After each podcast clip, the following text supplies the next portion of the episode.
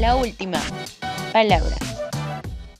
Saludamos a todos los oyentes de este espacio, un podcast donde analizamos los temas coyunturales y así tener la última palabra. Como siempre, me acompaña Alexandra Vergara, a quien le mando un gran abrazo a la distancia.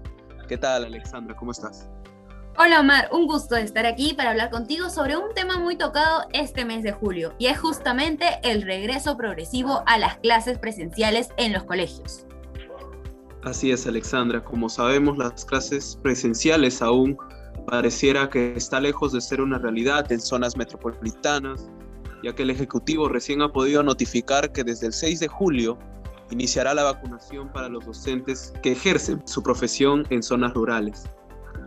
Y señalar también que este tema ya está siendo duramente debatido por diversos organismos que consideran que existen enormes brechas educativas. En dicho debate se integraron grupos como el Instituto de Estudios Peruanos, el Consorcio de Investigación Económica y Social, la Escuela de Gobierno y Políticas Públicas de la PU, el Instituto de Estudios Peruanos, la Asociación Civil Transparencia, el Centro de Investigación de la Universidad del Pacífico e IDEA Internacional.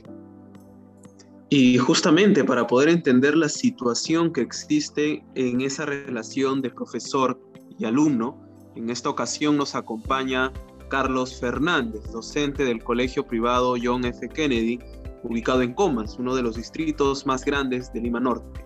Le damos la bienvenida, profesor Carlos. Eh, muchas gracias. Muy buenas tardes a cada uno de ustedes que realmente es una oportunidad para poder expresarnos la problemática educativa ¿no? que atraviesa nuestro país. Y creo que esto es a nivel nacional, creo que global. Eh, bueno, en primer lugar, dar mi saludo en este día 6 de julio a todos los maestros de la historia nacional que están pasándolo muy, muy, muy bonito, muy posible en familia, lo que se merece. Así es, profesor. Igualmente le mandamos un cordial saludo de partes de todos aquí en la última palabra. Y para comenzar a desarrollar el tema del día de hoy, quisiera que el profesor eh, nos pueda contar una breve reseña para que nuestros oyentes puedan conocerlo un poco más y de esa manera basarse en su experiencia. Sí, eh, bueno, acá como docentes preocupados por la educación de los estudiantes, que realmente es la labor que estamos encomendados. Nosotros se ha podido identificar la gran dificultad que es la conectividad en nuestra, zona, ¿no? más aún zona pues, de crecimiento, zona de, emergente como es Coma, ¿no? no tienen pues la, la posibilidad adecuada. Y qué decir pues más el entorno rural. Si lo privado también, muchos, cerca de 5.000 colegios privados han han cerrado, ¿no? Por esta dificultad que muchos padres no han pues, eh, tener la gran oportunidad de poder seguir manteniendo sus hijos. Justamente, profesor Carlos, como usted comenta, ¿no? Si bien la pandemia ya ha venido afectando a todos los países, bueno, a todos los gobiernos, incluso nos ha perjudicado socialmente, ¿cómo usted observa la gestión actual del gobierno? Es decir, priorizar la economía por un lado y descuidar el retorno de una educación presencial. ¿Usted lo ve correcto? ¿Lo ve, eh, lo ve erróneo? Quisiera que nos dé su postura en, en esta ocasión. Eh, en sí, en educación, eh, los retos son grandes. debe haber muchos cambios. Que realmente los gobiernos no se han preocupado de esta problemática educativa. Si antes no tenían buenos servicios como es agua, energía, no lo contaban los colegios nacionales. Y más aún se viene esta pandemia y el sector que ha, golpeado fuerte, lo estamos viendo, es educación y también la salud. en cuanto a educación, como le decía, y aún aquellos que tienen esa conectividad no es igual. Y justamente tocando ese tema, eh, en el tema del Ejecutivo se está poniendo las pilas, al menos en las zonas rurales. Pasando ahora sí a otra pregunta, profesor, ¿cómo usted ha tomado esta modalidad, ¿no? De no tener al alumno frente a frente, de no poder acompañarlo en esta etapa decisiva de su vida.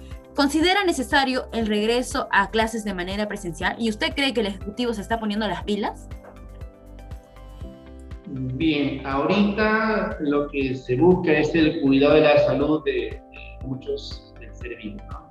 caso de la familia que está en casa, ¿no? Papá, abuelito, eh, al mismo docente también, ¿no? Eh, así estén vacunados, eh, no deben todavía los cuidados respectivos. Lo que está haciendo el gobierno sí es interesante, que más aún que llegue a vacunarse a todos, es muy importante, entonces de todas maneras el cuidado debemos tener. Debemos Es importante, como mencionaba, como mencionábamos, ¿quién no quiere tener pues a sus estudiantes al frente, no?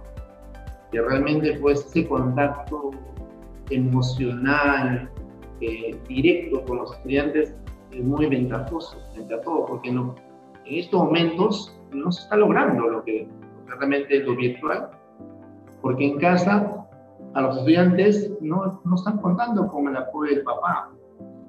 El papá tiene que trabajar, la mamá tiene que trabajar. Entonces, eso es lo que está haciendo falta en estos momentos en hogar, como también como maestros, ¿no? A veces nos sentimos impotentes frente a esta realidad que realmente como maestros sentimos que no se está logrando, el alumno no está aprendiendo. Y bien, profesor, y justamente como lo menciona usted, ¿de qué manera eh, aconseja a los padres, ya que una de las modalidades que se emplea ahora es que se les envía una lista de tareas que el niño debe realizar? Justamente esa lista se le envía a los padres. Em, ¿Qué tipo de comentarios les otorga para que justamente eh, ya sea la mamá o el papá pueda conectar educativamente hablando, lo digo en un contexto que no todos los padres tienen ese don de enseñar, que puedan conectar con el, con el niño. ¿Qué, ¿Cuáles son sus consejos? Sí, en verdad es muy preocupante. ¿no? Realmente estás poniendo tanto carga al padre de familia eh, como también carga al mismo docente.